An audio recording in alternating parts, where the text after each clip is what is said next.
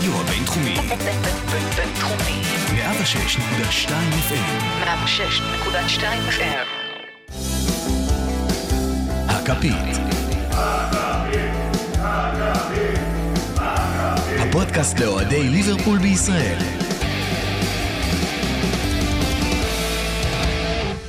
ברוכים הבאים, פרק 47 של הכפית, הפודקאסט לאוהדי ליברפול בישראל, כאן ברדיו הבינתחומי בהרצליה, 106.2 FM. אני אריאל מורחובסקי ואיתי רותם זמורה, מה קורה? אתה חייב לנשום. תשמעו, רותם בא היום, הוא פשוט לא איתנו, אני מקווה שהוא מתפקס לפרק הזה, כי באמת יש לנו מלא? דברים. באשמת סער שמצטרף אלינו היום. הלו! סער, מה קורה? אה, תשמעו, שבח בחיים. יותר, אני לא מביא את שניכם ביחד לפרק. פשוט, עוד לא התחלנו! נשמע כמו הוראה עוד עכשיו. לא התחלנו, וזה פשוט בלתי נסבל. גיא, מה המצב? אני על קוצים, אני על סיכות, אני על גחלים, ומסתובב לכל הצדדים. בגלל המשחק מול גנג. בגלל אה, המשחק כן, מול גן. בעיקר. בדיוק בגלל המשחק הזה. גנג, גנג, יאללה, נו. טוב, קיצור, יש לנו פרק אה, רציני, היום פרק שני השבוע, הקלטנו לפני כמה ימים, גם לקראת גנק וגם אחרי שבוע כפיות פסיכי לגמרי, כפיות מהסרטים. אה, אם עוד לא יצא לכם להאזין, מוזמנים לחזור, באמת פרק נהדר. והפעם גם לדבר על מה שכבר היה מול גנק. אה, ולתת הכנה רצינית, מסיבית, משמעותית מול סיטי. כמו גיא, כולנו על קוצים, ואני מאמין שגם אתם. נתחיל קצת עם גנק, ואז באמת ניכנס לעניינים ככה שלפחות נוכל להתחמם. אה, למי שעוד לא נכנס עדיין ל vibe, אה, אז, אז בואו נתחיל. אני חייב להתחיל עם משהו שלדעתי הוא הכי משמעותי, וזה פחות מהניצחון של ליברפול, וזה, הניצחון, וזה התיקו שנאפולי עשתה מול זלצבורג, אה, שבעצם יחד עם הניצחון שלנו הביא לנו בעצם נקודה אה, פור על נפולי בבית, אה, ובעצם המשחק הבא מול נפולי, ניצחון עליהם, ואנחנו מבטיחים את העלייה, ומהמקום הראשון. גיא, כמה זה משמעותי? לדעתי זה מאוד משמעותי. כאילו, קודם כל, זה שיש לך משחק אחד לנוח ולהעלות שם את ההרכב השני וזה, זה מן הסתם גיוון, אפילו שזה נגד זלצבורג בחוץ. אה, אני גם מאוד מייחס חשיבות אה, למקום הראשון. בדרך כלל אה, למקום הראשון יש איזה עוד שתי קבוצות שהן יותר טובות מה, מהמקום השני, ואז ככה... שתי קבוצות שעדיף לך לקבל, כאילו. הפוך, זאת אומרת, הקבוצות במקום הראשון הן פשוט יותר טובות מהקבוצות במקום השני, יותר קבוצות טובות במקום הראשון, ואז ההגרלה מול הדרג השני הרבה יותר טובה. אה, אז מבחינתי זה מאוד מאוד חשוב. דבר נוסף שחשוב לי מה, מהמשחק הזה, זה מן הסתם ששיחקנו בהרכב אחד וחצי, ואפילו ההרכב אחד וחצי הזה שיחק במינימום מאמץ. זאת אומרת, אומנם היה שם את גול השוויון שבא משום מקום וקצת הלחיץ, אבל uh, כרגיל, 14 דקות לשער הראשון, עוד 13 דקות לשער השני, משחקים במינימום מאמץ, שומרים על כוחות, לקראת המשחק שגורם לי להיות על קוצים. תשמע, אני לא יודע כמה מינימום מאמץ, לי זה דווקא הרגיש, וגם השיחות שהיה לי פה עם רותם וסער, היה לי, קצת הרגיש לי שכאילו מתאמצים דווקא ו- ופחות הולך. זאת אומרת, יכלת לתת פה יותר, נכון שהיית בלי פרמינו ובלי מאנה בהרכב הפותח, אבל סאלח, שכן בישל, לא באמת הצליח לצאת, לתת תוצ... אה, תוצאה טובה, עזוב, עבודה טובה על המגרש, זה לא היה נראה מספיק טוב. אתה אומר, דווקא מול גנק, וזה לא קבוצה שבאה להתבנקר, זה לא שפילד, ועדיין, הבעיטות שלו לא היו חדות, מלא מצבים. אתה אומר, טוב, הוא, אתה יודע, הוא בועט תמיד חמישה מצבים, שישי נכנס, זה לא פרמייר ליג, וזה לא נכנס. אה, מבחינתי זה קרה בגלל ששחקנו הרכב שני, בכוונה. זאת אומרת, אתה ראית שליברפול לא... מה, בכוונה הוא לא מבקיע מול השער? לא, לא, לא, לא, לא, לא בכוונה. זה שס- זה שסאלח היה לא מדויק במשחק הזה, סבבה, קורה. אני מדבר באופן כללי, כל הקבוצה, היא לא הייתה ב gegenpressing אה, הכי מאומץ שיש, אנחנו לא רצנו שלא היינו צריכים לרוץ שם יותר מדי, לא היה צריך לעשות ספרינטים יותר מדי, פשוט באמת שמנו את עצמנו בהילוך שני. כל עוד היינו ביתרון, ובתכלס היינו ביתרון כמעט כל המשחק, אה, הקבוצה שיחקה יותר בשביל להעביר את הזמן. התקפנו, הצלחנו להתקיף, אנחנו פשוט קבוצה הרבה יותר טובה. ניצלנו את העובדה שאנחנו משחקים נגד גנג, ניצלנו, ניצלנו את העובדה שזה באנפילד, גם עם הרכב אחד וחצי הזה, פשוט שמרנו כוחות. זה מבחינתי כל היה המטרה של המשחק, לדעתי גם קלופ היה כל המטרה של המשחק, וככה אנחנו נבוא ביום ראשון. רותם? אני לא חושב שזה היה נטו שמירת כוחות. היית צריך לנצח את המשחק הזה, זה היה קריטי, ובשלבים ארוכים ממנו לא היית בעמדת ניצחון, אה, למעט אה, 12 דקות, כמה זה החזיק? כולה ה- 12 דקות לא היית בעמדת זה ניצחון. שלבים ארוכים, זה... זה מאוד... בתור אלוף אירופה. נהיית מפונק. זה הרגיש לי כמו 12 דקות מה זה מאוד מפונק? ארוכות. שמע, אני רואה משחקים רגל על רגל, זה כבר לא מצחיק. גם את וילה הייתי רגל על רגל עד. לא יודע, 10 דקות האחרונות. תוסיף אבל את ה-12 דקות האלה עד שהגיע השער הראשון, וקיבלת מספר דו-ספרתי בסדר, לשער הראשון. לוקח זמן להגיע, אתה יודע, לא... בסדר, אנחנו לא, לא, אבל לא זה- עדי ריאל שמקב- שמתעצבנים שהמשחק לא התחיל ב-1-0. אה, 14 דקות הבאת שער ראשון מיכולת טובה. שוב, אבל, זה, אבל היינו צריכים לנצח, אני לא, אני לא מפקפק בזה, אתה צודק ב-100%. היינו צריכים לנצח, ניצחנו, וכאילו, במינימום מאמץ. דווקא ב- את סאלח כדוגמה, כי סאלח, מבחינתי לפחות, עבד מאוד קשה במשחק הזה. זה לא היה נראה כאילו הבן אדם בא לנוח, דפק שם קילומטראז' על האגף, כאילו, בצורה מטורפת, ירד לקבל כדורים. סאלח פחות או יותר עשה הכל, אה, כמו שאני ראיתי את זה, הוא לגמרי ניהל את המשחק שלנו. הוא עשה את זה אבל בצורה מזעזעת מבחינת הפעולה האחרונה. זאת אומרת, אם הייתי מדרג את סאלח ב... בציון על המשחק הזה, אז על וורק רייט ואתה יודע, מדליה על ההשתתפות הוא מקבל 10, ועל הביצוע האחרון הוא מקבל 2. כאילו, וגם פרגנת לו פעם. כן, זה על ה... נרשם כבישול אה, צ'מברליין, למרות שלהגדיר את זה כבישול זה קצת מפוקפק. אבל אה, זה היה המשחק מבחינתי, קיבלנו עוד שער ממצב נייח, זה כבר השני שלנו ברצף. זה כשאנחנו... כשאנחנו הקבוצה שמגנה בערך הכי טוב ב... באנגליה, אם לא בעולם, במצבים נייחים. יכול להיות שזה עשוי להדליק אה, נורות אזהרה אם זה יקרה עוד בהמשך. כרגע אני קצת מבטל את הנושא הזה, כי השער שקיבלנו נגד אסטון וילה, אה, שברו לנו את התרגיל נבדל, זה משהו שאתה לוקח בחשבון שיכול לקרות שאתה עושה תרגיל נבדל, הוא לא יעבוד ב-100% מהפעמים. הוא עובד מספיק סטטיסטית לעומת השיטות האחרות שאתה בוחר להשתמש בו. ויש לך גם את השחקנים שמסוגלים לעשות את זה. אה, והשער השני נגד... השער השני שקיבלנו במצב נייח, שזה השער של גנג, גם כן, אה, אני חושב שהקבוצה קצת הייתה פחות, אה, מילנר שם אה, איבד את מי הוא הולך לשמור, כי פביניו שמר את השחקן בהתחלה, ואז פביניו עזב אותו כאילו למילנר, ומילנר לא הבין בדיוק מה צריך לקרות שם, שזה אני מייחס קצת לחוסר אה, תיאום נקודתי ולא משהו... לא שיחקו מספיק ביחד בשביל, אתה יודע, לא שיהיה משהו להם ארוך רמת תיאום גבוהה. כרגע אני לא דואג מה... מהקטע הזה.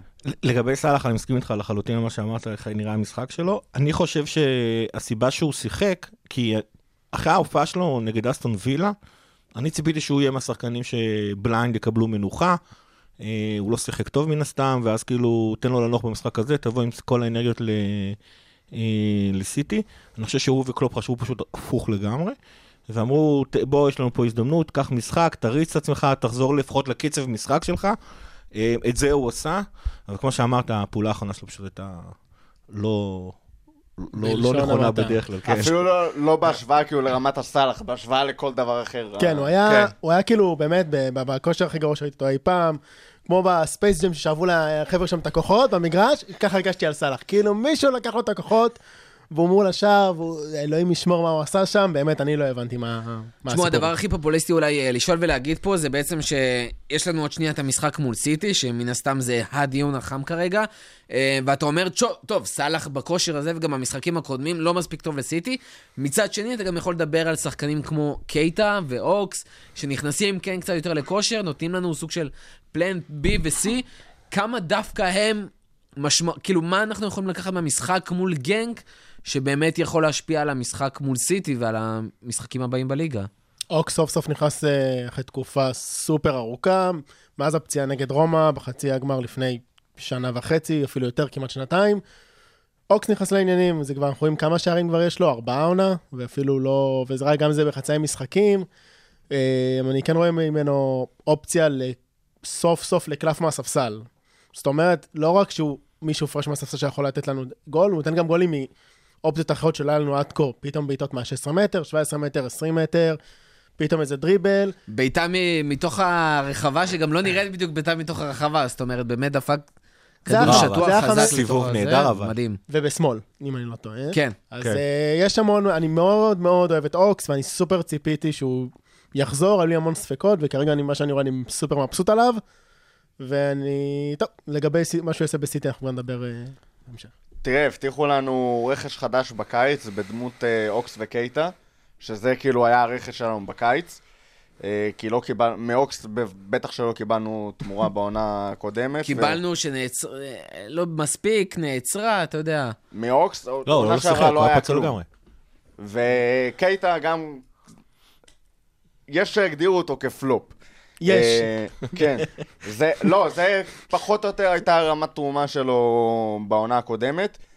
מקייטה, שניהם התחילו את העונה בצורה כזאת שגרמה לך לחשוב, אוקיי, בניתי עליהם, זה לא נראה ממש כאילו זה הולך להיות הרכש שקיבלת הם לו. לא מצליחים להיכנס לכושר משחק, פצוע- עדיין פצועים, לא מתאימים עדיין להרכב. כן, שניהם עושים סימנים חיוביים בתקופה האחרונה.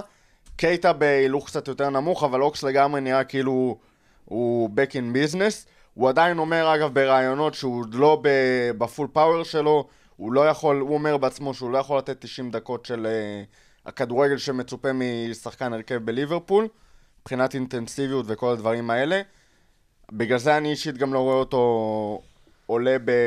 בתקופה הקרובה במשחקים קריטיים משמעותיים. תכף נדבר על המשחק הקריטי והמשמעותי ש... המשמעותי הרלוונטי לאוקס. אה, מעבר לזה, אבל דווקא בהקשר של סאלח ושל אוקס, אם יש משהו שלא לא הולך במשחק מול סיטי, אז אוקס מבחינתי לגמרי הפלן בי במקום לא, סאלח. זה בוודאות. זה... במקום סאלח, במקום סאלח. אה, אבל בסדר, בוא- בוא נשמור את זה טיפה. במקום סאלח. חכה, בוא נשמור את זה טיפה, אני רוצה גם לחזור שנייה לגג, ואנחנו תכף נסיים. אה, צריך לזכור, אנחנו מאוד מאוד מאוד מתרכזים בליגה, מתרכזים בסיטי, במיוחד בשבוע הזה, אבל עדיין יש פה מפעל שליברפול מגיעה אליו בתור, אנחנו מזכירים את זה הרבה, אבל בתור האלופה המכהנת, אלופת אירופה המכהנת, אה, והרבה דברים, זאת אומרת, קצת מתחילים להשתנות בצ'מפיונס ליג, אה, אם זה קבוצות כמו ריאל מדריד, שראינו אותה שולטת הרבה זמן, אז כן ולא. אה, קבוצות כמו אייקס שמתחילות קצת לעלות, ראינו דברים כמו עם אטלנטה וסיטי אתמול, שהפערים קצת אה, כאילו אה, זה- מסתמצמים. זה היה סיטי, נקודתי דרך אגב, עלתה לחלוטין. עם הרכב מאוד חזק מול הקבוצה הכי חלשה. כן, אבל עם בערך אפס אה, רצון ספורטיבי לנצח את המשחק הזה. אה, יש כרגע מבחינתי שתי קבוצות באמת טובות באירופה, וזה אנחנו וסיטי. אין שום קבוצה אחרת כרגע שמתקרבת בכלל ל- לרמה הזאת. לברצלונה יש את השחקנים ברובם, אבל היא לא נראית כמו קבוצה ש... היא לא נראית כמו ברצלונה. היא לא נראית כמו קבוצה באופן כללי. היא נראית כמו אסופת שחקנים מאוד טובים, אבל uh, אסופה שמונהגת על ידי מסי, ואם לא הולך למסי אז אין ברצלונה. וקורנר טייקן קוויקלי, כן. אתה אומר- אה, אתה אומר, הם נראים כמו ארגנטינה פתאום. לחלוטין. האמת שמאוד. לחלוטין נראים כמו לגמרי, ארגנטינה. השוואה נהדרת. וריאל גם כן אה, מנסה למצוא את עצמה כרגע, לא נראית משהו בכלל. ביירן, למרות ההתפוצצות על אה, טוטנאם, עכשיו אה, קובץ' אה, התפטר, פוטר, לא, לא בדיוק הבנתי מה קרה שם. ואכלו אבל- חמש אחת מפרנקפורט, אז... אה, כן, בעקבות אה, אחד גרר את השני, אה, או שני גרר את הראשון במקרה הזה. ומעבר לזה אין לך... פריז קצת מאיימת, אבל זאת עדיין אותה פריז שעפה עונה אחרי עונה בשלבים יחסית די מוקדמים בצ'מפיונס, ויש להם עוד להוכיח. יש, שוב, כמו שהתחלתי, שתי קבוצות כרגע ברמה באמת הכי גבוהה ב- באירופה, ושתיהן משחקות באנגליה, ושתיהן שחקו ביום ראשון. טוב, אה, גיא, משהו לסיכום על הצ'מפיונס ליג, או שאנחנו ממשיכים? ממשיכים. ממשיכים. אז בואו באמת נגיע לנושא העיקרי שלנו היום. אה, הנושא שבאמת מחזיק אותנו ברגע שהמשחק מול גג נגמר, אה, וידענו שאף אחד לא נפצע. מה? מהרגע שווילה נגמר. אה, לא, אבל... לגמרי, אבל שאתה יודע, הרגע תשמע, שוויון נגמר. אתה רואה, ראית את זה על כולם, שחקנים, קלופ, לא משנה מה אמרו במסיבות עיתונאים. גנק היה משהו לעבור בדרך לסיטי. אז כמו שאנחנו אומרים, אני רוצה ב- ככה במשפט שכל אחד ייתן לי שנייה, ולא במניפסטים שאתם רגילים להגיד, כמה המשחק הזה, בשלב עדיין מאוד מוקדם בליגה, כמה הוא באמת קריטי ויכול להשפיע על, ה... על התוצר בסוף העונה, שבסופו של דבר זה שתי הקבוצות היחידות, בתכלס, שתי הקבוצות היחידות בליגה שמצפים מהם אה, לזכות ב... בגביע, בליגה, ב... בסוף העונה. תראה, מבחינת... אה, אנחנו לא יכולים להפסיד את האליפות במשחק הזה, אבל בשביל סיטי זה יכול להיות המשחק שסתם את הגולל. אבל סיטי יכולה אולי להפסיד את האליפות תראה, במשחק הזה. אנחנו בנובמבר, obviously לכולם, ששום דבר לא סופי, לא משנה איך המשחק הזה נגמר. אבל הוא הרבה יותר משמעותי מבחינת לפתוח הפרש, תשע, הפרש של תשע נקודות, וזה מטה את הכוחות במאבק האליפות בצורה מאוד דרמטית, לעומת אה, ניצחון של סיטי שיוריד את ההפרש של שלוש, שהוא גם מן הסתם אה, משפיע על המאבק, אבל לא באותה אה, רמה מבחינתי, כמו הפסד של סיטי, ניצחון שלנו. זה כמו איך שאני רואה את המשחק הזה, ותיקו לגמרי משאיר פה איזה סטטוס קוו, אה, סימן שאלה רציני להמשך. סער? אה, מסכים ב-100% עם רותם. אם אנחנו מנצחים, אני לא יודע עד כמה, נכון, נובמבר, נכון, נשארו כמה, עוד אה, 26 מחזורים לאחר מכן, אבל עדיין, סיטי, אם תפסיד פה, יהיה לה מאוד קשה לחזור, על אחת כמה וכמה שנשאר לה בסיבוב הזה, לפגוש את ארסנל, שאנחנו גם פגשנו, את לסטר, את צ'לסי ואת יונייטד, וזה לפי דעתי מה שבאמת יגרום להם עוד נפילה, כי נשארו להם חמישה משחקים, ארבעה משחקים שמאוד קשים. נכון, גם שפילד בחוץ, אם אני לא טועה, כן, ויש שם כמה וכמה... כן, סיטי עד כמה- ספציפית בחוץ. זה לא זה, העניין. עד כמה שלסיטי כביכול אה, הפסידו, אנחנו בשש הפרש, לוח המשחקים שלנו היה הרבה יותר קשוח משלהם עד כה. היה להם באמת משחקים קלים, ווולס ונוריץ', וזה כזה. ווטפורד. כן, מעשה, אל תשאל. אה, אז זהו, אז לפי דעתי זה... המשחק הזה הרבה יותר קריטי לסיטי מאשר לנו. אה, גיא, כמה המשחק הזה יכול להשפיע על התמונה? לא, אני מסכים עם שניהם, אני חושב שבבחינה הזאת לנו... הייתי צריך להביא את ברבירו שלא יסכים עם מישהו. היה, לא, אבל אז אני אקח את זה עוד קצת צעד קדימה, אני חושב שזה כאילו מבחינה פסיכולוגית לנו זה יכול לעשות את החיים הרבה יותר קלים, כי אנחנו נהיה פשוט הרבה פחות בלחץ במשחק.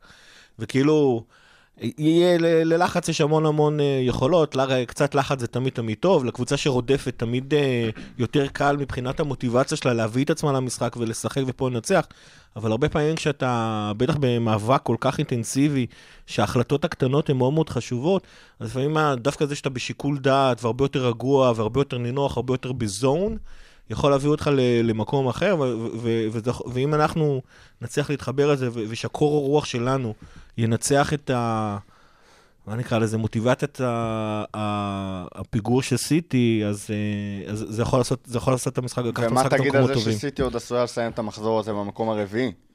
ועוד לפגוש את אה, לשטר כשלשטר מע- מעליה בטבלה. אני לא יודע כמה. המקום הרביעי, אני כבר אמרתי את זה כמה פעמים, אני לא חושב שהמקום הרביעי זה מה שמשנה, כמו ההפרש שערים של סיטי מליברפול. זאת אומרת, יכולה להיות במקום הרביעי ארבע נקודות מליברפול, ויכולה להיות אה, במקום הרביעי 12 נקודות כן, מליברפול. אבל זה השילוב ביניהם, גם מקום רביעי וגם תשע הפרש. זה לא מצב שסיטי של גוארדיולה...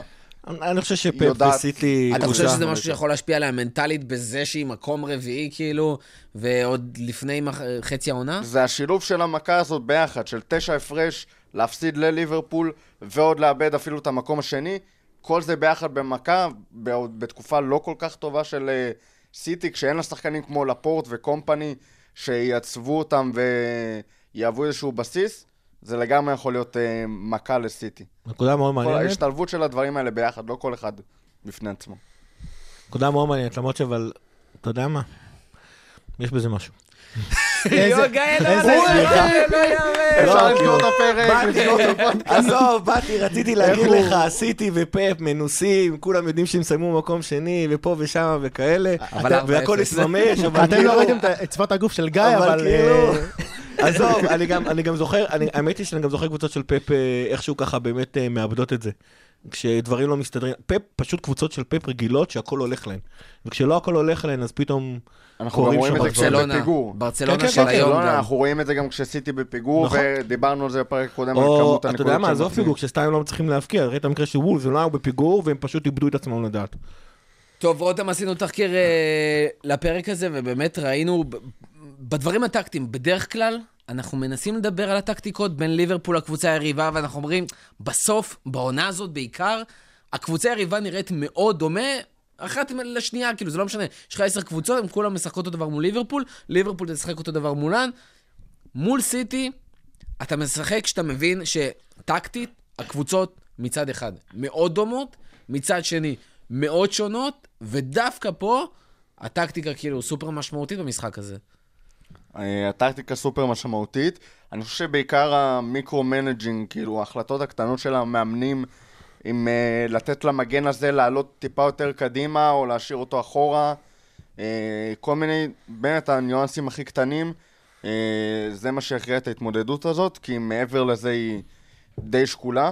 מה שאנחנו רואים בעצם שהתחלנו לגעת בו זה ש... כמו שאמרת, ליברפול וסיטי מאוד דומות, ובמיוחד כשהן, אה, כשהן בלי פוזיישן, שתיהן משחקות 4-3-3, אה, די קלאסי, כשהן מגנות, ושם באמת הדמיון כמעט אחד לאחד. אה, כשאנחנו בהתקפה לעומת זאת, שתי הקבוצות משחקות משהו בסגנון של 2-3-5. משאירות שני בלמים מאחורה, שלושה שחקנים באזור מרכז המגרש, שתכף אנחנו נגיע לאיזה שחקנים זה בדיוק, וחמישה שחקנים בחלק ה... בשליש האחרון, או אפילו בתוך ה... חלקם בתוך רחבת היריב.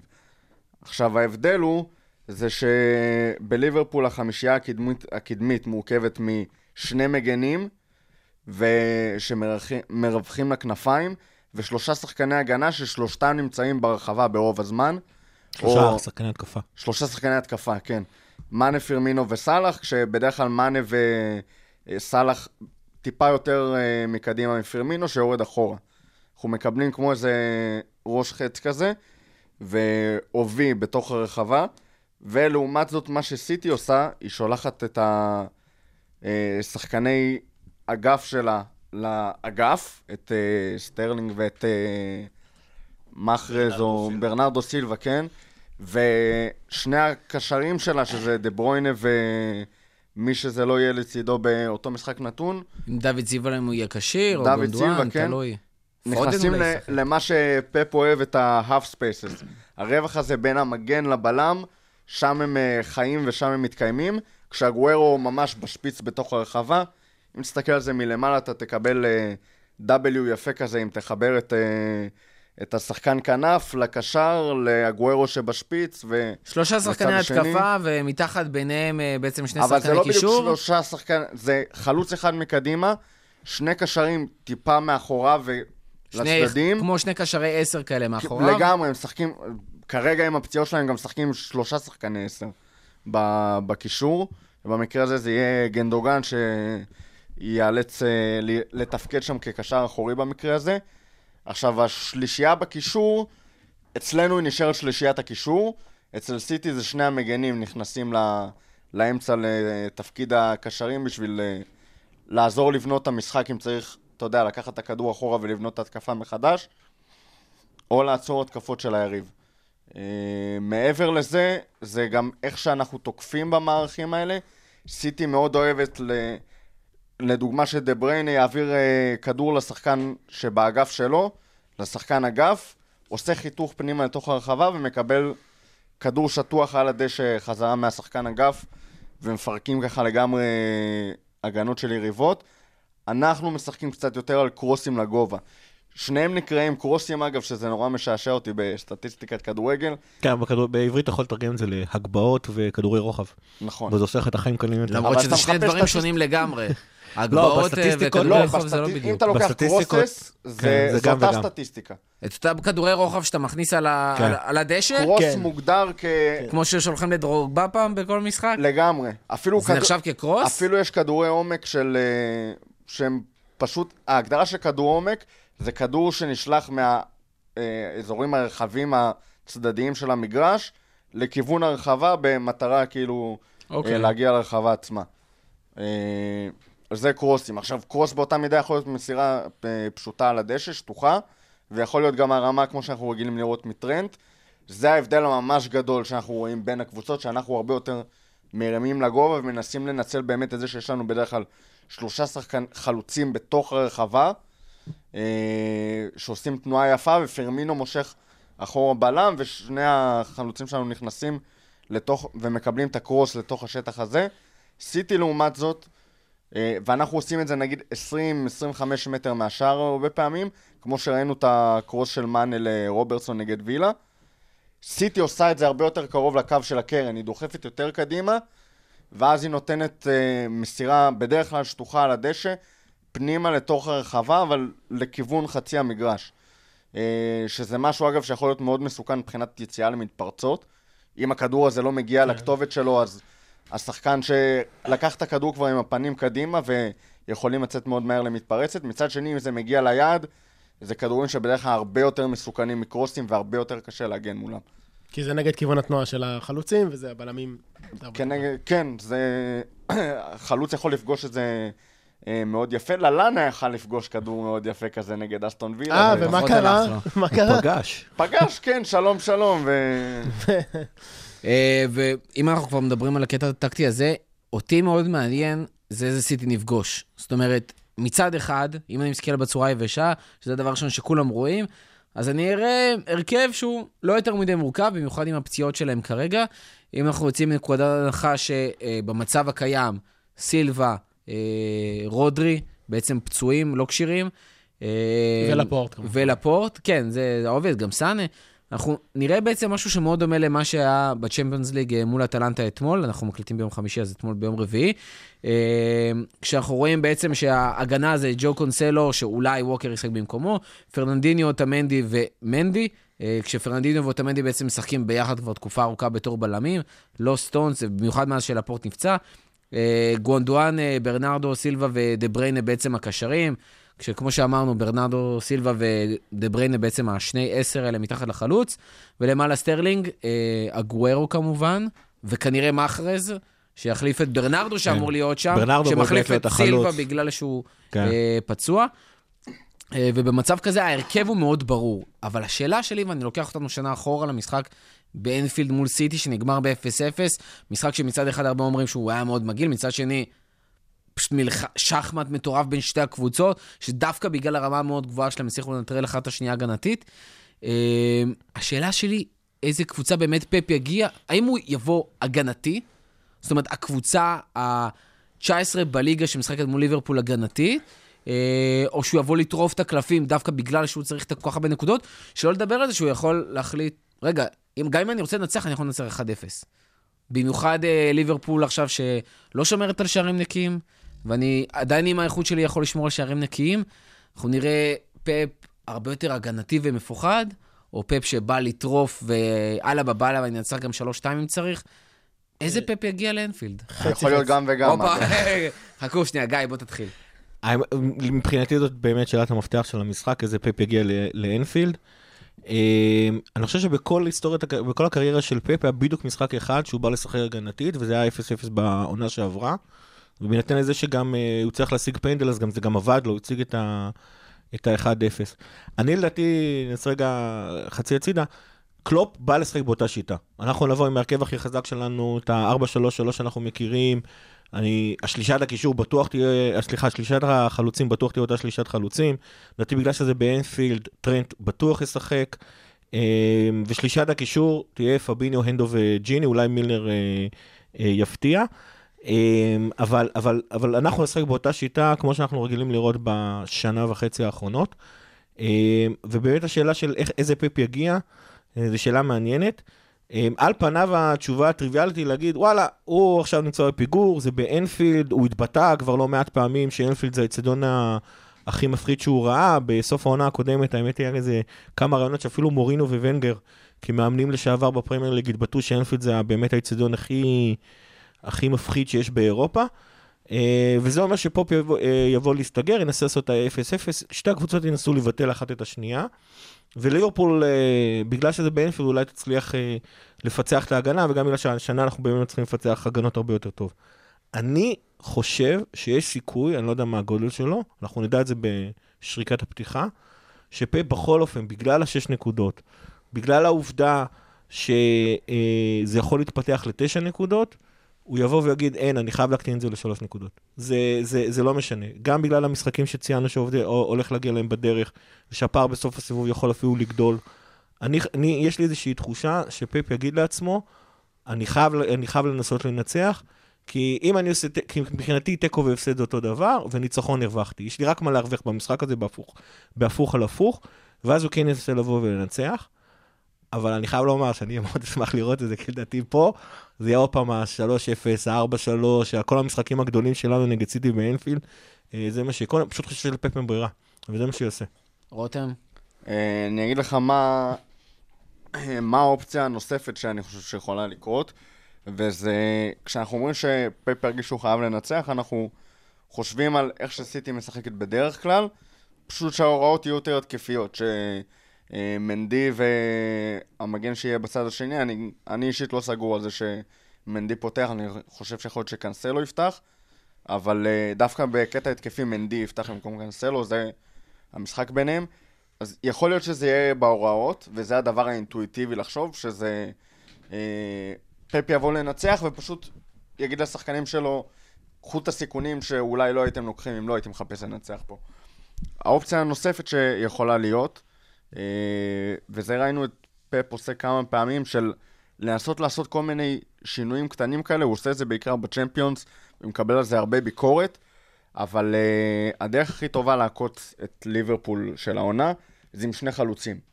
עכשיו, אני לא חושב שהוא יעלה עם אגוארו וז'סוס, למרות שזה אה, אפשרות.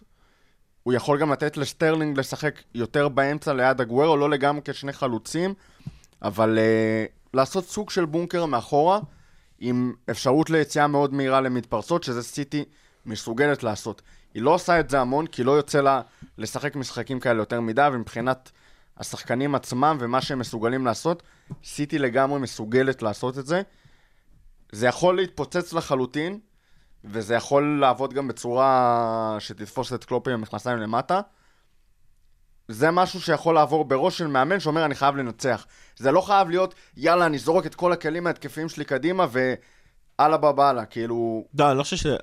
זה יכול, זה, זה מבחינתי אם קלופ, אם אני- פפ יחשוב. אז אני אדייק את מה שהתכוונתי, סליחה שאני עוצר אותך, אבל אני אדייק את מה שהתכוונתי. אני מבחינתי סיטי, הדיפולט שלה זה שהיא קבוצה התקפית בצורה מטורפת. זאת אומרת, ה... זאת אומרת, אם קלופ, אם, אם פ- אה, בא ואומר אני חייב לנצח, הוא פשוט אומר, תשמע, אני, אני, כמו שאני ניסיתי, אני פבוריט בכל המשחקים, יש לי את ההתקפה הכי טובה בעולם, אולי אפילו בהיסטוריה, ככה אני בא לאנפילד, כי אני חייב לנצח. זאת אומרת, מה, ש, מה שלכאורה אנחנו מצפים זה שיקרה... משוגע מבחינתי. כן, זה, זה מה שאמרתי.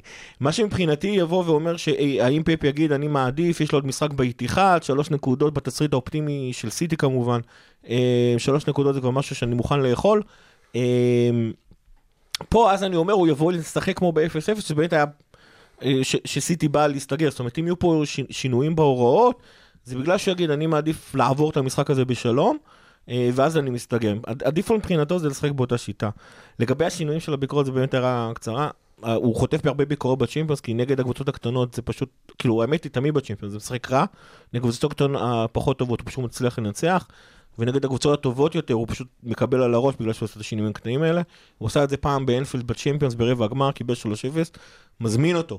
מזמין אותו לשחק התקפי כרגיל ולעשות שינויים קטנים. אבל זה כן, אם הוא. משחק התקפי כרגיל, הוא יכול לקבל בראש. אם הוא עושה שינויים קטנים, הוא יכול לקבל בראש. כן, זה אם הדילמה הוא שלו. משחק סולידי, כן, אבל סיטי בכל אופן, בוא, סיטי בכל יש אופן... מצב זאת שבו סיטי לא מקבלת בראש? כן, כן. בוודאי. כן, או, אגב, זה אפילו- אם עולה התקפית, אגב, אפילו אם עולה התקפית, אה, בוא, לא, לא, נפתח את anything זה. can happen, כאילו, כן, כאילו, בכל. אופן, אני שוב אומר, אנחנו מתמודדים פה נגד קבוצה שבטח התקפית היא בטוח יותר טובה מאיתנו, אפילו זה שאנחנו יודעים ב... ב... היא קבוצה, אחת הקבוצות הטובות בהיסטוריה, נו, בקיצור, אין, אין פה מה, מה להתחיל לח- לחפש פה, יש סיכוי שננצח אותנו באנפילד גם במשחק הרגיל שלה וגם בגלל שאנחנו בנויים לנצח את סיטי. אה, הכל יכול לקרות. תשמעו, אני רוצה לשאול אתכם מה נקודות תורפה של סיטי, אבל uh, אחרי כל מה שהלך פה עכשיו צריך קצת לאזן את זה. אז בואו תתחילו לדבר איתי על נקודות תורפה של ליברפול במשחק הזה, ואז נחזור לנקודות תורפה של סיטי. אה, סער, בוא נתחיל איתך. אה, תורפה שלנו, אוקיי, קודם כל, אה, אין מאטיפ. דה, אז... את הדוי, אז אה, אין לנו את הבלם שלנו, ויש את אה, לוברן. תשמע, אנשים שלפעמים מדברים המוח על... שלו עושה דה. רגע, רגע, זה- מטורף אבל שאנשים מדברים על החיסרון של מאטיפ, כאילו ון דייק חזר, ון דייק חסר למשחק הזה, ולא, ון דייק נמצא שם, כאילו אליסון נמצא, טרנט נמצא, רובו נמצא, דווקא מאטיפ זה זה שחסר, וזה כאילו... ואגב, ורואים את זה. ואגב, במשחקים גדולים, כשווירג'ל לצידו, לוברן דווקא בסדר גמור. הוא לא מאטיפ, אבל הוא בסדר גמור, לא, הוא מפתיע. אני מאוד סומך על וירג'ל לטובה. בעניין הזה. מה שכן, אה, הגוארו על אה, לוברן עושה לי אה, קונוטציות. טובות. אה, למתי- מתי זה היה עם הגול הזה? בשתיים אחת. כן, כן, אבל שהוא- זה שהוא לא. עליו. שאיכשהו אה, המטר שבעים הזה מול לוברן, שהוא די ג'מוס, יאמר לזכותו. מטה הקפיץ על החזה ולתת איזה בעיטה הזויה בשמאל שרק מהאוויר לחיבורים. יודע הסתובב להבקיע. עליו, כן. וכאילו תן לו את זה גם עוד אלפיים פעם לאגוארו, למסי, לרונלדו, הם לא הצליחו לעשות את זה, אבל איכשהו נגדנו זה, זה עובד להם. אה, בקיצור, סליחה, לא, נתון. זה. הגוארו, אגב, הגוארו נגד ליברפול באיתיחד כובש בכל משחק. הגוורו באנפילד שר לא בוכה, הוא לא צוחק. לא כן. רגע, רגע, רגע, לא רואים. הגוורו באנפילד עוד לא כבש. יופי, גיא! מה אתה עושה עם זה? יופי, אוקיי. גיא! וואי, תודה לאל סוף סוף זה מזל לא טוב אני. לאגוורו על שער הבכורה שלו באנפילד. יותר מזה, אני הולך להוציא אותו בפנטזי או השבוע. לא, לא, לא, רגע, הפסדנו, זהו. רגע, מה מה- מה אמרת לגבי הפנטזי? לא- לא, שלכם, הגוורו יואו. עוד לא כבש באנפילד, זה הדבר הכי מפתיע. לא, עזבו אותי פנטזי, גיא. גם שטרלינג עוד לא לא, כבש באנפילד, אם? אתה רוצה. לא, רותם! רותם, במדעי ה... כן. רותם, נקודות תורפה של ליברפול במשחק הזה. א', מה שעשינו פה כרגע, זה יצר... אנחנו, בכלל, כל. הזכיחות שהיינו ב- ב- ב- בפרק הזה. אה, ושכחתי להזכיר עוד. נקודה. בסדר. אני רוצה דבר, להדאיג- דבר. אני אה. רוצה להדאיג את כל אה, מאזיננו שמפחדים מנאחסים, אין שום קשר בין מה שאנחנו אומרים, במ- שום קשר, איבדנו עכשיו 200 שום מאזינים. קשר בין מה שאנחנו אומרים לבין היכולת של ליברפול באנפילד. שתדעו לכם, קמתי מהכיסא ואיימתי לעזוב את האולפן. בכל מקרה, הוא חזר. אה, אל תאיים, תעשה. אוקיי, נקודת תורפה נראה לי וזאת העיקרית שלנו, וזה מוחמד. מוחמד לא מש- מוחמד סלאח לא משחק טוב כבר כמה משחקים, הוא לא בכושר, וכבר דיברנו על זה עד עכשיו, הוא לפי דעתי... אנחנו ממש צריכים אותו במשחק הזה. אנחנו צריכים את כל השלישייה בכושר שיא, מאנה מתעלה על כולם, בובי, בסדר, בובי גם אף פעם לא יציין במספרים, בישולים או כיבושים, העבודה שלו, כמו שדיברנו פה אלף פעם, היא הרבה יותר שחורה ושונה משל סאלח ומאנה. ואנחנו צריכים לדעת שאם סאלח יגיע למצב היחיד שלו, המצב, או המצב השני שלו, הוא יהיה חייב להפקיע. כי חמישה או שישה מצבים ובעיטות לא, או בעיטות לא יהיו לו. גיא, נקודת התורפה של ליברפול במשחק הזה. המגינים בהגנה שלנו, אבל לא בקטע רע, זאת אומרת, הם יודעים להגן. לא יודע בגלל שהם משחקים, כמו שרותם הסביר, את ה-WM שלנו, הם פשוט גבוה, והשטחים מאחורה אה, פתוחים, ויש שם את סטרלינג וכנראה מאחרז ל- לנצל את זה. אה, יש אבל, לדעתי יש מצב שפשוט הם יהיו אחורה יותר במשחק הזה. זאת אומרת, אה, קלופ אה, מודע לסיטואציות מן הסתם. אה, אבל אז זה לא לשחק את המשחק הרגיל שלנו. זאת אומרת, אם אתה לוקח את סטרלינג, לא, את- אה, טרנט ומוריד אותו אחורה, עדיין הוא זה- זה עושה. שם, דאבל פאסים עם הנדו, אה, טרנט למשל, רובו משחק שם ככה עם אה, ג'יני את הדברים האלה, ג'יני יודע לסגור הרבה פעמים את, אה, את רובו טוב, זאת אומרת, ראינו כבר כמה משחקים, הכי בולט שאני זוכר, זה דווקא המשחק של צ'לסי באנפילד בסיבוב השני בליגה העונה שעברה, שבאמת המגינים היו אחורה יותר ועדיין שיחקנו אגב, זה- דבר. יש- זה מה יש- יתרונות באפס-. זה מה שקרה ב-0-0 שנה שעברה לשתי הקבוצות. זאת אומרת, ההתבנקרות של סיטי שאתה מתאר, זה לא שהם באמת באו להתבנקר, הם פשוט... ההוראות היו קצת יותר הגנתיות, והראו את זה באחד האולפנים באנגליה בשבוע האחרון, את שני המשחקים. אה, ווקר, ואני לא זוכר מי זה היה בצד השני, אם אני לא טועה, מנדי, נשארו מאחורה בצורה שבחיים ב-0-0 לא זה היה. מנדי, כן. כן, וזה היה גם, זה היה בשני המשחקים, ב-0-0 זה בלט יותר. שני המגנים נשארו מאחורה בצורה שאף פעם לא ראית מגנים של סיטי משחקים כל כך נסוג. הם אשכרה שמרו על רביעייה בהגנה במקום לעשות את השני בלמים ושלושה באמצע שהם רגילים. זה היה הגנתי, וזה גם איך שלדעתי, אם פפ יבוא סולידי, זה ככה זה ייראה. וזה היה השחמט או הביטול אחד של השנייה שראינו ב- אה, ב-0-0. שני המגנים של שתי הקבוצות אה, נשארו מאוד מאחורה, במקרה של קלופ זה היה אפילו עוד יותר קיצוני, אה, כי לא סתם אמרנו שזאת נקודת התורפה, והוא בחר להעלות את גומז במקום את טרנט. אה, כי גומז יותר הגנתי. אני לא חושב שנראה את זה, גם גיא אמר את זה, אני גם מסכים איתו לחלוטין. לא חושב שנראה הפעם את גומז במקום טרנט. א', כי טרנט יכול להיות שהשחקן הכי טוב שלנו כרגע. הוא ממשיך אה, להשתפר, אתה יודע, כאילו... וממשיך להשתפר ולהוציא? אותו... להוציא אותו זה כמו שתוציא לי את דה בריינה ותשים במקומו קשר הגנתי, כאילו, אה, מה עשית בזה? מעבר לזה, טרנט גם למד איך לעלות ומתי, הוא עושה את זה הרבה יותר טוב. הוא עדיין נופל בזה לפעמים, אבל הסגירה ההגנתית שלו באמת עלתה רמה, וראינו במשחקים האחרונים, כל משחק, אני רואה פתאום את טרנט מפציע לו באיזה, בעמדת בלם וסוגר שם איזה קרוס. משהו קרה- שבדרך כלל דווקא היינו רואים את רובו שנה שעברה, ועכשיו טרנט עושה את זה יותר. כן, זה קרה נגד גנק, זה קרה אם אני לא טועה נגד אסטון וילה, זה קרה נגד יונייטד. פתאום טרנט מפציע באמצע שום מקום, מיירט כדור שהיית בטוח שהולך אה, להוציא איזה מתפרצת מטורפת או אה, להיות בישול, אז הוא עושה את זה הרבה יותר טוב, בגלל זה אני לא רואה את... אה, וגומז בפורמה מזעזעת, לא רואה את השינוי הזה קורה. אני לא רוצה לראות מצב שאנחנו משחקים עם המגנים נסוג. אני חושב שאם זה יקרה, אנחנו נראה פה שוב פעם 0-0 אה, או 1-0 סקור נמוך בצורה... לא, לא, אני להערכתי- מסכים איתך, אבל כאילו... זאת אומרת, אה, מה- מה חושב סטרלינג? כאילו זה מפחיד. זה מפחיד, אבל אה, אני חושב שהדרך של קלופ לטפל בזה תהיה למנוע מהכדורים להגיע אליהם. וכמו שציינת, אני לא זוכר כבר אם זה היה בפרק או בקשקשת שהייתה פה לפני, אבל אה, שלפורט לא משחק. ולפורט, חוץ מזה שכרגע צמד הבלמים של סיטי, יותר קל ללחוץ אותם מאשר כשלפורט משחק, לפורט גם, כמו שדיברנו על דוד לואיז בזמנו, לפורט יודע לתת את הכדורים האלה, המשחק הרגל שלו מדהים, הוא יכול לבדו לקחת את הכדור ולהעביר לך את ה... לתת לך מסירה מעל כל ההגנה ולהשאיר את אה, הגוארו שם אה, לידור מול אליסון, אין לך אותו. אה, פרנדינו לא פראייר, אבל הוא עדיין לא עושה את זה ברמה של הפורט. אז יכול להיות שהדרך של קלופ להתמודד עם שני המגנים קדימה זה למנוע מהכדורים פשוט להגיע לשם לפני שאנחנו יורדים אחורה. זה אגב, למי שלא מבין מה ג'יני ואנדו עושים בקבוצה, זה הדבר שהם עושים, זה הדבר הכי חשוב שהם עושים. זה חושילינג זה.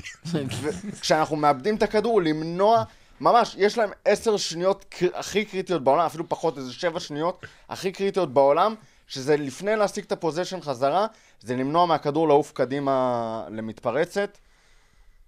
ו... ואני אשאל עכשיו, דווקא ב- בטירוף עם מה שאתה אומר, במצב כזה שהם, כמו שגיא אומר, חושלים קריטיים, אתה רואה מצב שאחד מהם אה, מוחלף ואוקס פותח במקומו, או שזה בנקר, אה, פביניו אנדו וג'יני פותחים כל עוד אנדו כשיר? אני, במשחק הזה ספציפית, אני לא רואה את זה משתנה. גם בגלל מה שאמרנו על אוקס בתחילת הפרק, שהוא עוד לא כשיר לאינטנסיביות הזאת לחלוטין, גם בגלל הקריטיות שלהם, דווקא בתור אה, היכולות ההגנתיות של הקישור הזה, כי אתה לא יכול להשאיר שני בלמים מול סיטי אם כל חוליית הקישור שלך לא מסוגלת ועסוקה ב, בלעצור. אוקס, היכולות ההגנתיות שלו יותר קשורות לחטיפה של הכדור ותקיפ, ותקיפה של הכדור אחרי שאיבדת אותו, מאשר למנוע את הכיווני, את הנתיבי מסירה האלה. ונגד סיטי אני לא רוצה שאוקס יתקוף שחקן ויעשה איזה טעות קטנה ויפתח כיוון מסירה שתוך שלוש נגיעות יכול להסתיים לך בשער. כן, אני מסכים איתו, אני מסכים איתך, אבל גם עם רותם, יש, האמת היא שאוקס דווקא שיחק, גם ב-4-3 וגם ב-3-0, אבל אז המגינים שלנו לא היו בעצם אה, עושי המשחק שלך. וזה גם היה אוקס שונה לגמרי. זה גם היה אוקס, כן, שמסוגל לשחק 90 דקות. אה, יש עוד, קטע, יש עוד קטע, וזה בעצם הסנכרון של כל ההרכב. ההרכב הזה משחק, מ-11 האלה משחקים כמעט בלי הפסקה את כל המשחקים שלנו בליגה. דווקא נגד סיטי, לשים שם פתאום את אוקס, ואתה יודע, ולהתחיל להתרגל לשחקן אחר, זה לא, זה לא המקום. גם אני חושב שזה נורא נורא טוב שאוקס יהיה אה, קלף כזה שאתה יכול להטיל אותו אה. בסוף המשחק, למקרה שאתה נכון. צריך. סיטי התרגלו שכל ההתקפות שלנו באים אה, מ- מה, מהקרוסים, ופתאום יש לך איזה שחקן שיכול להביא גול מ-20 מטר. אה, יש להם צלקות עמוקות. למרות שעוד פעם, אתה יודע, אני הזכרתי את לאוקס. ה-4-3 ואת ה-3-0, אני זוכר, אני, זוכר פשוט את שני השערים שלו, ב-4-3 לדעתי הוא פתח את ה...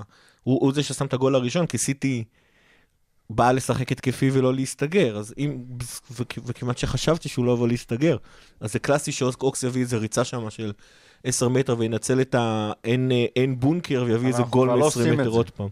אנחנו כבר לא... כן, אנחנו לא עושים את זה, לא אבל אתה משחקים יודע, את המשחק הזה של הארץ לך- קודם. כי רק... כי רק מול סיטי יש בכלל סיכוי שלא יהיה סמוך לבונקר, אז בגלל זה אנחנו עושים את זה. לא, ולא יהיה בונקר, ואני חושב גם ל... בלי שום קשר, לסיטי, סיטי הרבה יותר מפחדת מאיתנו מאשר אנחנו מהם. תזכרו את זה. כאילו, להם יש הרבה יותר נקודות לחשוש מאשר לנו. עם החסרונות שלהם, ועם הלחץ העצום שיש להם, ועם שום קשר לזה שהיכולת שלהם לא טובה. אתם אי אפשר להשוות את סיטי של העונה לזאת של השנה שעברה. זה לא זה יכול להיות לא טובה בסטנדרטים של סיטי. גם על יחד עם. זאת, זה גם קשור לתחילת עונה, בתחילת עונה... יחד עם זאת, שני הפסדים, לא לקבוצה גדולה, הפוך, נגד וולפס, נגד נוריץ'. סיטי עדיין לא שם, ואנחנו ניצלנו את זה. גם לא. אנחנו עוד לא לגמרי שם. ברור, אבל אנחנו. עדיין, אבל אנחנו עדיין, אנחנו, מנ- אנחנו מנצחים. אנחנו מנצחים בלי סוף כמעט, פרט למשחק נגד יונייטד, אנחנו ניצחנו את כל המשחקים. וזה כאילו, זה פסיכי, הנתון הזה אם אתה מסתכל עליו ככה. סיטי לעומת זאת לא ניצלה אותה, ולסיטי יש הרבה יותר מה להפסיד במשחק הזה, ולכן אני חושב שפפ אה, יבוא במשהו הרבה יותר טקטיקה שקטה כזאת, להרגיע את המשחק. ולאט לאט יעלה את הקצב עד שיגיע גול של אחת הקבוצות, ואז נראה איך הוא מגיב לזה שוב, כאילו. עכשיו תראה, כל מה שדיברנו פה כרגע, עם כל זה, סיפור המשחק מבחינתי, או מה שהכריע את ההתמודדות הזאת, ויכול להיות גם שאת המשך העונה, זה איזה קבוצה תצליח להביא את הפורמה הבאמת טובה שלה, שאנחנו יודעים שהיא מסוגלת, למשחק הזה. זאת אומרת, שתי הקבוצות כרגע לא בשיא שלהן. לחלוטין. סיטי יותר לא בשיא שלה מאיתנו, וזה היתרון שלנו. זאת אומרת, אם שתי הקבוצות לא יצליחו להעלות את הרמה שלהן, אז אנחנו בנקודת מוצא הרבה יותר טובה מסיטי. אבל שתי הקבוצות מסוגלות, לא משנה מה קרה עד עכשיו, שתי הקבוצות מסוגלות פתאום פאף, להופיע לך ל... ליברפול יכולה להופיע פתאום קבוצה מתחבר לה. כן, והכל, אה, פתאום תעלה לך ליברפול שנתנה... פתאום סאלח נותן לך כמה, שער דקה שנייה, או לברצלונה? פנדל או וואטאבר, ואתה אתה כבר לא, לא, ביתרון, אגב, זה משנה את כל שלא המשחק. יובל, התכוונתי לזה, כאילו, זה מה שחלק קבוצה טובה, הם כאילו התחילו את העונה ברגוע בכוונה כדי לשמור את הזה, זה כמו שקרה לנו בדצמבר שנה שעברה, אז פתאום הכל התחבר, ויאללה. כן, וזה לא משהו שחייב להיות איזה שהם סימנים מתרימים לו. זה יכול להיות המשחק הזה, Out of nowhere. out of nowhere, ואם סיטי אגב נכנסת ל-out of nowhere במשחק הזה, זה לא... לא, לא טוב. זה, זה לא טוב. אני, אני דווקא, מבחינת היכולת של אה, ליברפול להיענות לאיזה אתגר שעשית, אני חושב שכאילו, באמת, חוץ מהמשחק נגד יונייטד, ולא פעם, זה היה באולטראפורד. אה, בלי סאלח. נכון, בלי סאלח, צודק, שכחתי מזה לגמרי. ולא, אבל בשביל זה גם כשדיברנו על המשחק אחרי יונייטד, בגלל זה אמרתי שהוא אכזבה, כי, כי זה בעצם המשחק היחידי שליברפול לא נענתה לאתגר. עד עכשיו, ליברפול תמיד נהנית לאתגר, מה שהקבוצה היריבה מביאה, אנחנו... גם אם זה בדקה 94. אנחנו, איך אומרים בפוקר, אני, I'm call you and I raise you, וגם כשצריך all in, אנחנו נהיה מסוגלים לעשות את זה כמו שנגד, אה, כמו שנגד טוטנאם, מבחינתי, ליברפול בטוח תהיה במשחק. השאלה באמת זה, זה, זה סיטי. אני באמת חושב שהשאלה המרכזית של המשחק הזה, זה, זה, זה, אני אחזור על זה עוד פעם, זה, זה איך פפ יבוא, ואיך הקבוצה שלו, ובהמשך למה שאמרת, אז איך הקבוצה שלו תצטרך ליישם את זה. רגע לפני שפפ מגיע, אה, וזה, אני חושב שעם זה אנחנו תכף נסיים בכל מה שקשור לסיטי, פפ וקלופ, אה, בוא נגיד התקשורת יותר מכניסה אותם לסוג של אה, מאבק ומשחק עוד לפני שבכלל אנחנו מגיעים למשחק או ל pre-game, אה, ובעצם מה ששמים בכותרות זה שני דברים שדווקא לדעתי מעניין לגעת בהם ועוד לא נגענו בהם, ואחד, מצד אחד זה הצלילות, אה, מאנה, סטרלינג אה, וכו', ודבר שני זה בעצם הפאולים הטקטיים, שזה שני דברים שהמאמנים ענו לכתבים שניסו להרעיל בין המאמנים, אבל הם לקחו את זה לשם, שני דברים שאנחנו רואים שדנים עליהם, ואנחנו קוראים ושומעים שדנים עליהם אה, מתחילת העונה, גם בעונה שעברה. אתם חושבים שבאיזשהו מקום קלופ יבוא לשחק דווקא על הפאולים הטקטיים, שסיטי יבואו לשחק דווקא על כל, הניסיון הזה של מאנה וסאלח להיכנס, להשיג את הפאולים הקטנים האלה ברחבה? תראה, אני אתן לך פה מידע של... אה, לא, מ... כאילו אתה בא להגיד, אני אתן לכם מידע פנימי מתוך המועדון ש... לא מידע פנימי, אבל סביר. להניח שלא כל חברי הפאנל פה והמאזינים שמעו. קלופ התראיין אה, היום בצהר- בצהריים, אה, חמישי, אה, לסקאי ספורט, אם אני לא טועה, ונשאל על כל הסוגיה הזאת של ה... שאלו את, את פפ משהו, ופפ אמר איזה... שיש לנו איזה talent של diving, והוא לא דיבר ספציפית על מאנה. השם מאנה לא צוין שם, למרות שאנשים אהבו להכניס את זה לציטוט. וקלופ אה, נתן איזה עקיצה חזרה אחר כך של... אה, אני לא אדבר על אה, ככה וככה, וגם לא נזכיר את הפאולים הטקטיים ונתקדם הלאה. אה, הפאולים הטקטיים שסיטי אוהבת לעשות. שיש סיפור מצחיק אז מאחורי זה. היום, היום בצהריים בריאיון הוא אמר שהוא די כאילו put it to bed, ואמר ש... עזבו שטויות בתכלס, ופפ אמר כאילו, ענה למה ששאלו אותו, ואם אתם חושבים שאנחנו, אה, כל מילה שיוצאת לנו מהפה, נ- חשבנו עליה שבע פעמים והונדסה ל... לרמה הכי קטנה, זה לא ככה, לפעמים אנחנו עונים תשובות שמפרשים בצורה קצת אחרת ממה שהתכוונו. אה, זה, זו הייתה ההתייחסות של קלופ, הוא די כאילו שם את זה בצד. אבל כמו שאמרת, אוהבים לעשות מזה כותרות. של אה, המלחמה הפסיכולוגית ודברים כאלה. זה מאוד חסר לכתבים אחרי שמוריניו עזב. אז אה, נראה לי שמנסים להמציא פה... כ- גם מבחינתנו, אני חושב שאנחנו אחת הקבוצות, מה זה אנחנו? כאילו, גם קלופ אומר אנחנו פשוט הקבוצה הכי הוגנת בליגה, רואים את זה בכמות הצהובים, העבירות שאנחנו עושים ב- ב- במשחק, אנחנו פשוט קבוצה הוגנת. תשמע, גם ו- ב-0-0 שנה שעברה, הצהוב היחיד שלנו הגיע מווינאדום בדקה ה-90, כאילו בתוספת הזמן, ו- אז... אה, ו- ובחוויה שלי, גם המאנה וסאלח, הפנדלים שלהם, החבר'ה, אף אחד מהם שם לא צולל כי, כי הרגל הייתה ליד. הייתה עליהם עבירות, ולפעמים הם עוזרים לשופט, ואגב, אני גם לא בטוח שברבה, ברוב המקרים, לדעתי, הם גם לא עזרו לשופט. אה, בכל ה... היה איזה אחד, שניים שכן, אבל ברוב המקרים, לדעתי, אנחנו פשוט קבוצה הוגנת, אל אנחנו תשכח לא. את המקרים ההפוכים. שתופסים את סאלח, כן, תופסים, כן, תופסים כן, אותו. אגב, נגד גנט, היה, החולצה. היה, אגב, בזמן כן. שמאני קבע שער נגד אסטון וילה, אחד הבלמים שהכניסו לו שם. חיבק שם, הקשר האחורי של אסטון וילה חיבק שם את, אה, את פרמינו וחיכה, ואולי היה צריך לשרוק, אבל אתה ואיך יודע. שמאני הבקיע, הכניסו לו... כן, בומבה לפרצוף, כן. שלדעתי כן. זה זווית צילום. כי אחרת מאנה לא היה חוגג כמו שהוא חגג, כאילו, בכלל. לא. כן. תשמע, מאני... כן, אבל אה, הכל יכול להיות, כן, אבל... ובהמשך לזה, אני גם נורא אוהב את הג'נטלמניות של קלופ, סליחה, הבן אדם בראיונות, מנסים להפיל אותו לכל מיני פינות, על שופטים וזה פה ושם, הוא יודע, אה, אה, הוא, יודע פשוט לענות לעניין ולא להיכנס לכל המשחקים האלה. בקטע הזה, אגב, מי שמאכזב אותי זה פפ, כי אני דווקא, יכול להיות שאני זוכר לא נכון, כמו שאמרתם לי בהכנות לפרק, אבל אני זוכר שבכל הוויכוחים של פפ בברצלונה ומוריניו בריאל מדריד, פפ פשוט לא היה... לא היה משתתף במשחקים המנטליים האלה, ו- ועד שהוא ראה שאי אפשר, שלמוריניו חייבים להגיב. אה, זה שפה הוא מול, מול, מול קלופ ומול קבוצה כמו ליברפול, אתה ממשיך במשחקים המטופשים האלה, וואלה, אם היית מוריניו אולי היית, אולי היית מצליח, אבל קלופ מנפנף את זה באלגנטיות, ממש. יש לנו פה breaking. וואי, מה, על, מה אה, איך אתה קיבלת ואני לא? עד- עדכונים מה... יש פציעות? לא, עדכון מפאנליסט ש... שלא נמצא איתנו, אבל אה, היה חייב אה, להביע את דעתו על נקודת תורפה של סיטי שלא ציינו. אתה רוצה... כן, בוא תספר לי. מי מי זה קודם כל? קודם כל זה טל סיוון היקר. כן. אה, ציין שפספסנו נקודת תורפה מאוד משמעותית של סיטי, וזה העובדה שנפט זה משאב מתכלה. אני מקווה שבזכות זה אנחנו גם ננצח את סיטי. אה, הימורים לפני המשחק? מה התוצאה? יאללה, הרבה זמן לא עשינו את זה גם, דרך אגב. 2-0 לנו. וואו, שער ענקי. או, אחרי כל מה שקורה לנו. כן, כן, כן. כן, גיא. אני מתלבט מ-2-1 ל-1-1, אני אלך עם הלב. 2-1. רותם. שאנחנו נבקיע בין אה, 0 ל-4 שערים, וסיטי יבקיעו בין 0 ל-4 שערים. וואו. סיטי לא- סיטי לא כובשת שניים, זה כבר אני אומר לך. סיטי לא כובש את לא שניים? מגיע לשניים. רציתי להגיד איזה מילה, אבל לפי, לפי זה אתה, אתה גם אומר 2-1 או 2 או 3-1. 3-1. אריאל.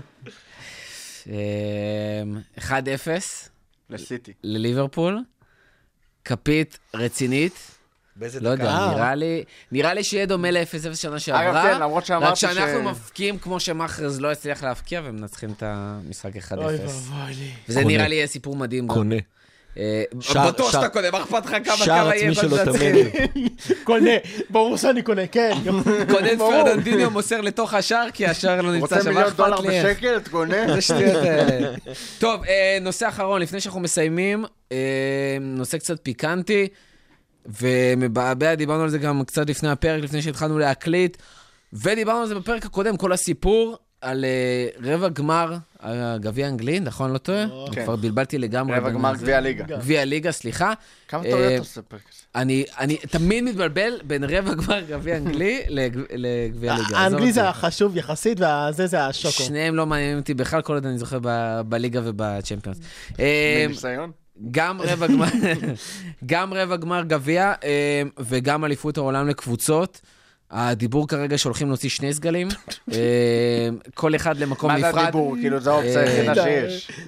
אפשר גם לוותר, אני לא יודע, היה דיבור שאפשר לא, לוותר. לא, אבל אתה יכול- לוותר. רק אם אתה אומר את זה לפני שאתה נכנס אה, לטורניר, אז... אבל אתה מוציא שני סגלים, היה דיבור גם שברבע גמר יאמן המאמן של ה-under 23, ככה שאפילו העוזר מאמן של קלופ לא הולך לאמן את הקבוצה. יש לי, לא יודע, אני באמת לא מצליח להבין גם את העמדה של המועדון וגם את העמדה של ה-FA, ואולי הדבר שהכי מעצבן אותי בכל הסיפור הזה, פשוט שמתעלמים לגמרי מהשחקנים. כאילו, סע באמצע העונה, כאילו בשיא העונה, בוא נשלח אותם לקטר, אה, בשיא העונה בוא פתאום ניתן להם אה, לפצל אה, קבוצות, ורותם, אתה אומר שגם... אה, ר, ר, שמעת את קלופ מדבר על זה שיהיו חייבים לשים קבוצות הוגנות בשני ה... זה לא בדיוק. קבוצה. א', אה, דיברנו על זה אחרי שזכינו באליפות אירופה, על ה... אה, אנחנו אלופי אירופה? כן, על הדברים, אה, על הדברים אה. הרעים בלהיות אלופי אירופה, דיברנו על champions. Champions of Europe.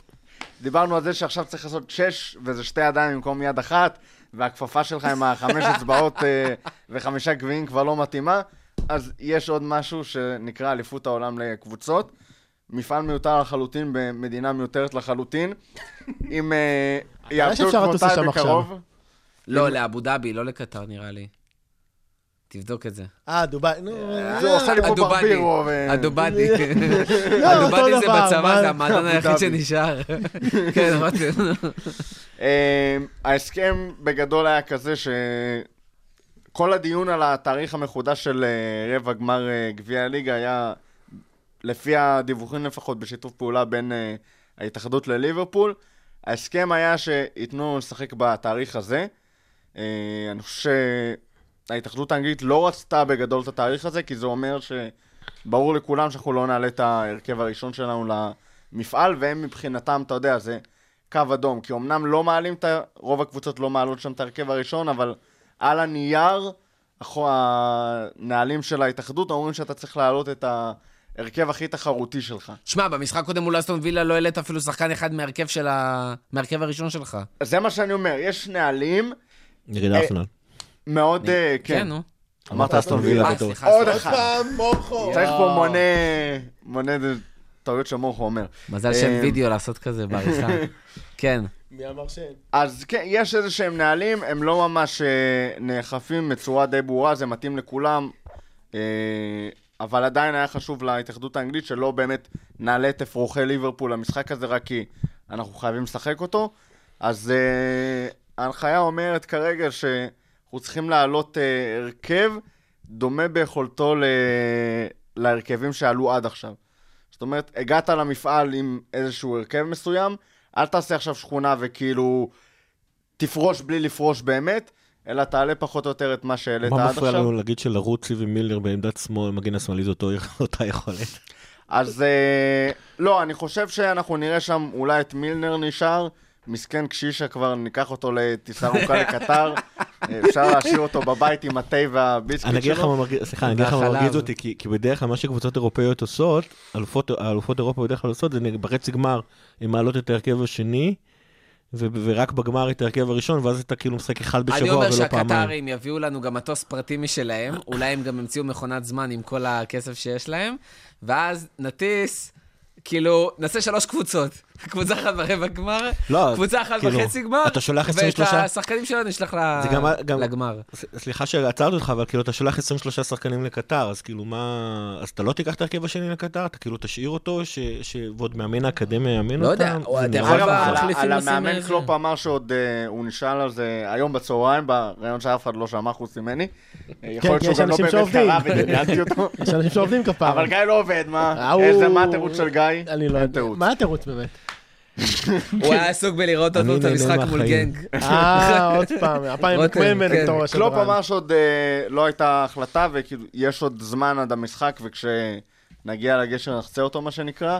אבל אה, כן, אני גם לא רואה את קלופ מנהל משחק ב-17 לדצמבר בערב, וב-18 כבר אה, מנהל משחק בקטר, זה נראה לי די... כאילו זה אגב, רק- ראיתי רק- ברדיט. רק לנו יכול לקרות דבר כזה. ראיתי ברדיט שיש איזה כמה אזורי זמן, שזה יוצא ששני המשחקים ב-18.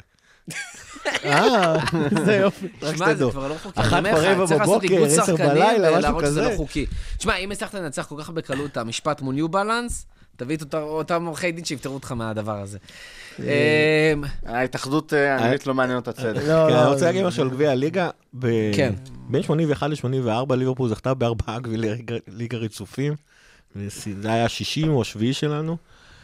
אה, זה אומר שבשנות ה-80 התייחסו למפעל הזה ברצינות. בתחילת שנות ה-90 לדעתי פרגוסון התחיל עם זה, אם לא הוא אז ונגר, והתחילו לעלות לש- לשם את אה, שחקנים, אה, שחקנים מהנוער, בטח בשלבים המוקדמים, וכמו שאמרת, זה אף פעם לא נאכף, הקטע שלך במשחק עם ההרכב התחרותי. היה על זה הרבה רעש, אגב, שהם דרשו, תלוי עם ההרכב התחרותי, זה חלק זה פה ושם, והם לא אוכפים את זה.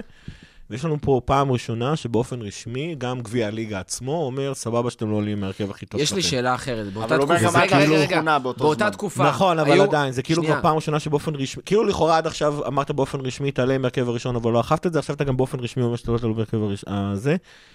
באותה אה, תקופה, מי היו משחקים בליגת האלופות? רק האלופה, או רק האלופה, רק? האלופה, אבל אה. אני רוצה להזכיר רגע, אני רוצה להזכיר לך שליברפול פשוט תמיד שיחקה בגביע האלופות באותו זמן, לא הייתה אף קבוצה אנגלית שמשחקת. אבל היו פחות משחקים בטוח. בתקופה הזאת היו, תקשיב, עם אה, משחקים חוזרים בגביע, 42 קבוצות בליגה, אתה שם את דלגליש ורש בהרכב, זה כן, כי אתה אבל משחק עם ההרכב שלושה קילומטר. פחות. לא נכון, לא, אני לא... ומעשנים. להבדיל כל הכל. בסדר, הכל בסדר, תקופות אחרות, אבל אגב, זאת אומרת, אה, אחרי שאמרתי את זה, גם ש- שכאילו הקבוצות היו זה, אבל היום, עם כל הטורנירים, ו- וקלופ נשאל את זה אחרי מסיבת העיתונאים באסטון וילה, עוד פעם הוא נשאל על הדבר הזה, והוא אמר, חבר'ה, אנחנו פה יושבים וצוחקים, אבל זה לא, זה לא, זה נושא רציני. שחקנים שלנו, לסאלח ומאנל ולפרמינו, היו שבועיים מנוחה השבוע. שבועיים מנוחה שבוע, זה יפה. השנה. אה, לא רגע. שבועיים מנוחה, שבועיים מנוחה השנה. בעצם כל הקטע הזה, כל הארגונים האלה, הפיפא ווופא וההתאחדויות המקומיות והפרמייר ליג אגב, שזה בכלל מנהלת ליגה נפרדת לגמרי. לפטר. חבר'ה, אתם צריכים לשבת, ב... זה לא... הוא אומר להם, חבר'ה, זה לא רציני, אתם צריכים לשבת ביחד.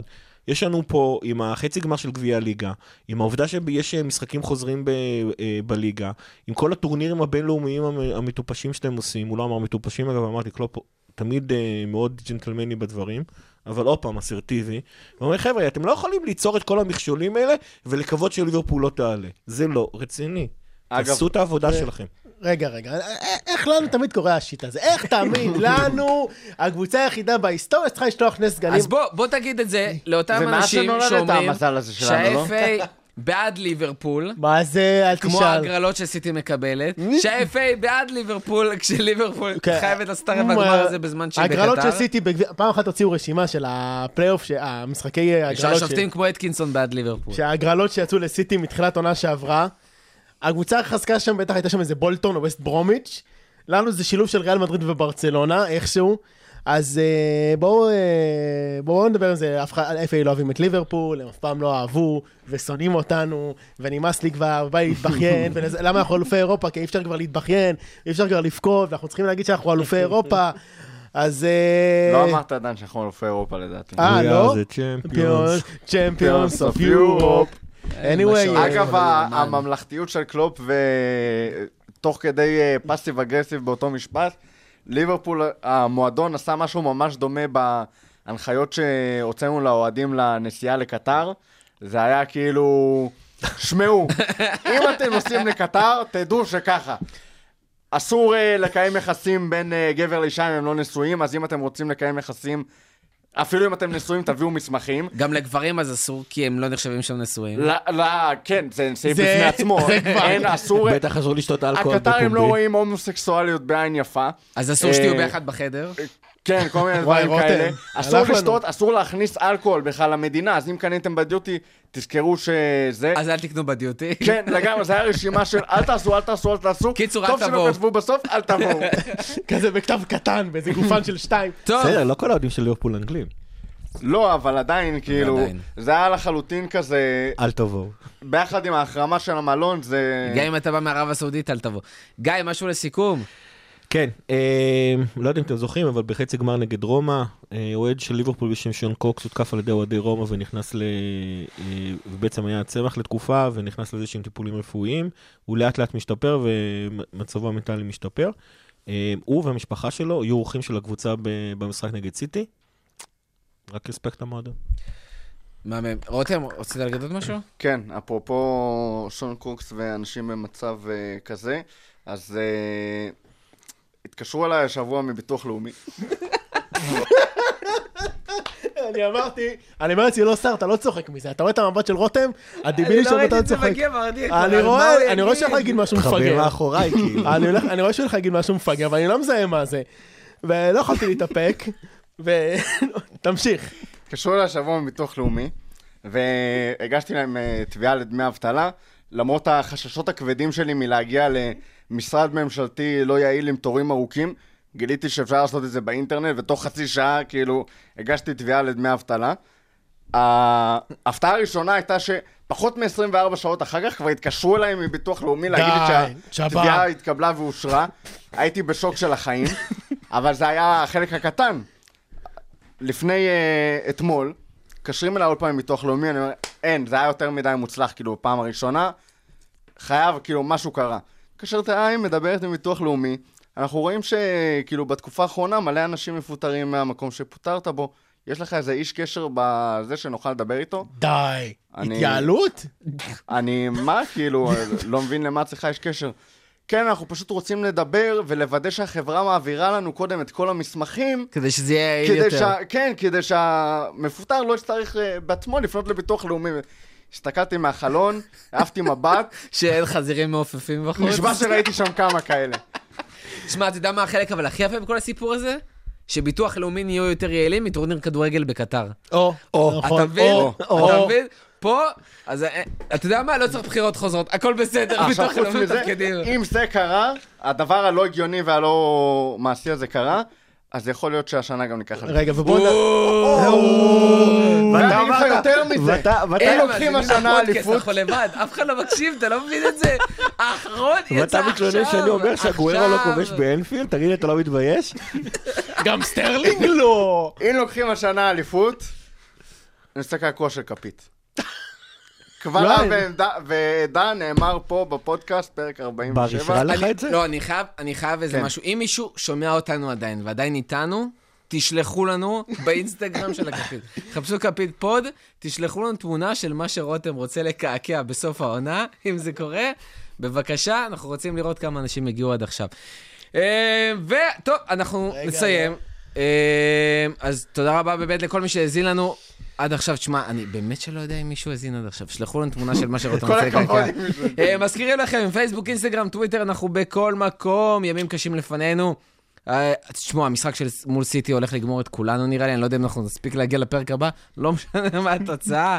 אה, אבל נקווה מאוד, ונקווה שנהיה פה, ונקווה שנחגוג תשע נקודות מסיטי. אני לא מנכס, אני באמת מאמין. תודה רבה רותם, תודה רבה גיא, תודה רבה רבה. שהצטרף אלינו הפעם. יאללה, שיגיע יום ראשון כבר. ועד הפעם. הבאה, לפטר. לפטר.